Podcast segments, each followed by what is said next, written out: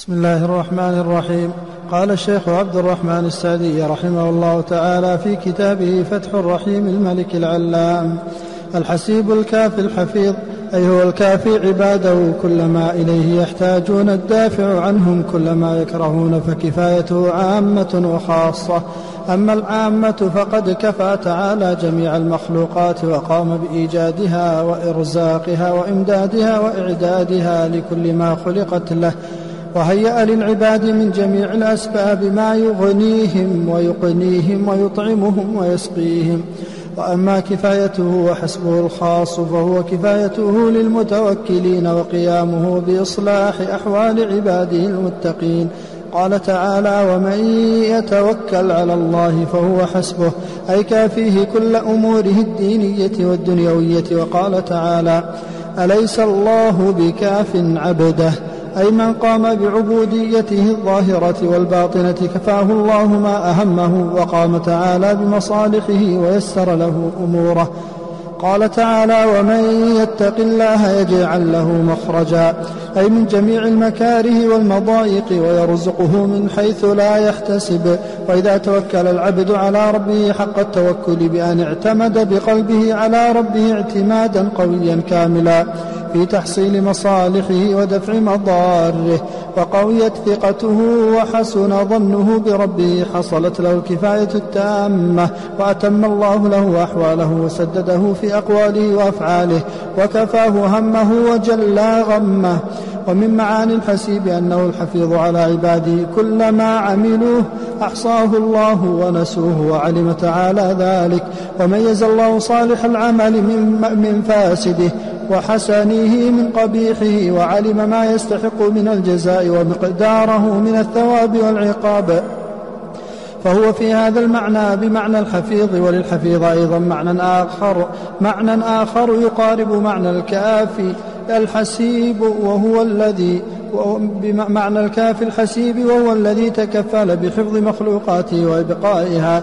إن الله يمسك السماوات والأرض أن تزولا فهذا حفظ عام. وأما الحفظ الخاص فقد قال صلى الله عليه وسلم احفظ الله يحفظه فمن حفظ أوامر الله بالامتثال ونواهيه بالاجتناب وحفظ فرجه ولسانه وجميع أعضائه وحفظ حدود الله فلم يتعدها حفظه الله في دينه من الشبهات القادحة في اليقين وحفظه من الشهوات والإرادات المناقضة لما يحبه الله ويرضاه وحفظ عليه إيمانه وما كان الله ليضيع إيمانكم. وحفظ الله عليه دنياه وحفظه في أولاده وأهله ومن يتصل به وكذلك ينقله الله من حالة أعلى من ذلك وهي أنه من من حفظ الله وجده أمامه وتجاهه يسدده ويوفقه وتحصل له معية الله الخالصة التي لا تحصل إلا لخواص الخلق. ذكر المصنف رحمه الله تعالى ثلاثة أسماء أخرى. من أسماء الله عز وجل هي على ما اشترطه في مقدمة هذا النوع من الأسماء الإلهية الواردة في القرآن. وذكره للكافي متعقب بشيئين اثنين. أحدهما أن هذا الاسم لم يذكر في القرآن الكريم وهو قد اشترط أن يكون كلامه مخصوصا بالأسماء الإلهية الواردة في القرآن. وثانيهما أن الكافي في أصح قولي أهل العلم ليس من أسماء الله عز وجل لأنه لم يثبت في شيء من الأحاديث المروية عن النبي صلى الله عليه وسلم وإنما عده من عده اشتقاقا من الأفعال الواردة في القرآن وكأن هذا هو منزع المصنف. رحمه الله إذ عده من الأسماء الإلهية الواردة في القرآن. والصحيح عند أهل التحقيق أن أسماء الله لا تؤخذ مشتقة من الأفعال كما صرح بذلك ابن القيم في بدائع الفوائد. فلا يقال إن الله سبحانه وتعالى اسمه الكافي مأخوذ من قوله تعالى فسيكفيكهم الله. وغيره من الأفعال الواردة في القرآن. فالمحفوظ من هذه الأسماء الثلاثة مما جاء في القرآن وثبت اسما هما اسم الحسيب والحفيظ. وهذان الاسمان يتقاربان في معناهما على ما ذكره المصنف رحمه الله تعالى. وقد ذكر المصنف رحمه الله تعالى كلاما في تفسير اسم الكافي يصلح أن يكون بيانا لصفة الكفاية لأن صفة الكفاية من الصفات الإلهية لله دون اسم الكافي. وقد ذكر رحمه الله تعالى أن كفاية الله عز وجل لخلقه نوعان اثنان. النوع الأول الكفاية العامة لجميع المخلوقات إنسها وجنها مؤمنها وكافرها برها وفاجرها. وكفاية الله لها بإيجادها ورزقها وإمدادها وإعدادها وتهيئة أسباب مصالحها لها. والنوع الثاني الكفاية الخاصة وهي التي تكون لأوليائه المؤمنين وعباده المتقين. واكد الأسباب المفضية إلى حصول كفاية الله لعبده هي توكل العبد عليه. ولذلك قال الله ومن يتوكل على الله فهو حسبه. تنبيها إلى أن أعظم الأسباب التي يحصل بها العبد كفاية الله هو أن يتوكل عليه مفوضا أمره إليه. فهذا هو السر في ذكر التوكل مع الكفاية. وإن كان مرد الكفاية كلها إلى إيمان العبد. كما قال أبو العباس بن تيمية رحمه الله تعالى في كلام له كفاية الله للعبد على حسب إيمانه فإن كان إيمانه كبيرا كانت كفاية الله كبيرة وإن كان إيمانه دون ذلك كانت كفاية الله كذلك. ومعنى قوله تعالى فهو حسبه أي كافيه كل أموره الدينية والدنيوية ولا يكون ذلك إلا من الله سبحانه وتعالى فلا يكفي أحد من الخلق غيره. وإنما يختص فعل الحسب والكفاية بالله سبحانه وتعالى. وما هو شائع على ألسنة الناس من قولهم محسوبك فلان أو حسبك فلان لا يجوز لأن الحسب والكفاية لا تكون إلا بالله سبحانه وتعالى. فقول القائل محسوبك فلان أي كافيك فلان ولا يكفي أحد من الخلق أحدا. وإنما الكفاية فعل الرب عز وجل. وكلما تحقق المرء بعبودية الله كلما حصل كفايته. كما قال تعالى أليس الله بكاف عبده؟ وفي القراءة السبعية الأخرى أليس الله بكاف عباده؟ فمن قام بعبودية الله ظاهرا وباطنا كفاه الله سبحانه وتعالى ما أهمه ويسر له أمره. وقال تعالى ومن يتق الله يجعل له مخرجا أي فرجا من جميع المكاره والمضايق ويرزقه من حيث لا يحتسب أن يفتح له أبواب الرزق من حيث لم يقع على باله. وكلما ازداد توكل المرء على الله كلما زادت كفاية الله له. ثم ذكر المصنف رحمه الله تعالى أن من معاني الحسيب أنه الحفيظ على عباده كلما عملوا أي الحاسب لأعمالهم. فهو يعد أعمالهم ويحصيها ويميز صالحها من فاسدها وحسنها من قبيحها ويعلم ما يستحقون من الجزاء عليها ثوابا وعقابا. ثم ذكر بعد ذلك معنى الحفيظ وذكر أن للحفيظ معنيين اثنين. أحدهما أنه الذي يحفظ على العباد أعمالهم فهو بمعنى الحسيب والثاني أنه الذي يكفل للخلق ما يحفظهم ويبقيهم فهو من معاني الكفاية.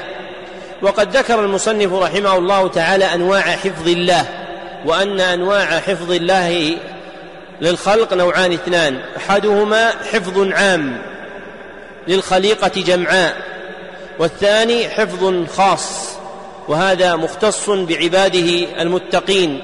وأوليائه المؤمنين.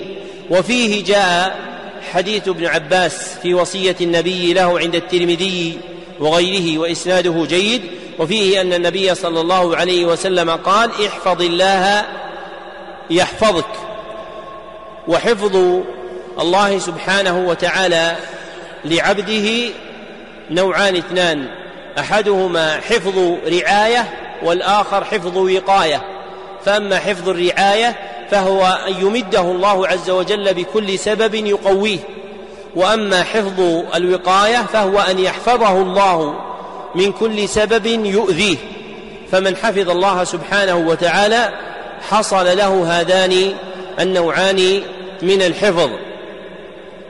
ومن أعظم حفظ الله عز وجل لعبده حفظ الله عز وجل للعبد في دينه من الشبهات التي تقدح في يقينه. وحفظه له من الشهوات والإرادات المناقضة لما يحبه الله. وحفظ الدين أعظم من حفظ الدنيا. وأكثر الناس سؤالهم ومؤملهم من الله أن يحفظ عليهم دنياهم في صحة أنفسهم وقوتها أو صلاح ذريتهم أو وجود أقواتهم وأشباه ذلك. وأما حفظ الدين فإنه قل أن يخطر ببال العبد إذا دعا الله سبحانه وتعالى أن يحفظه وهو أعظم من حفظ الدنيا. وقد كان من أكثر دعاء النبي صلى الله عليه وسلم يا مقلب القلوب ثبت قلبي على دينك. كما صح ذلك من حديث أم سلمة رضي الله عنها عند الترمذي وغيره. وإنما كان هذا أكثر دعاء النبي صلى الله عليه وسلم لأن الفضيلة التي خرج بها العبد من صفة الحيوانية إلى الآدمية الكاملة هي صفة الدين بالإيمان بالله سبحانه وتعالى. فإذا كان الإنسان يشارك البهائم العجواء العجماء بالأكل والشرب والغذاء والمطعم فإنه لا يفارقها إلا بتدينه لله سبحانه وتعالى وعبوديته لربه عز وجل.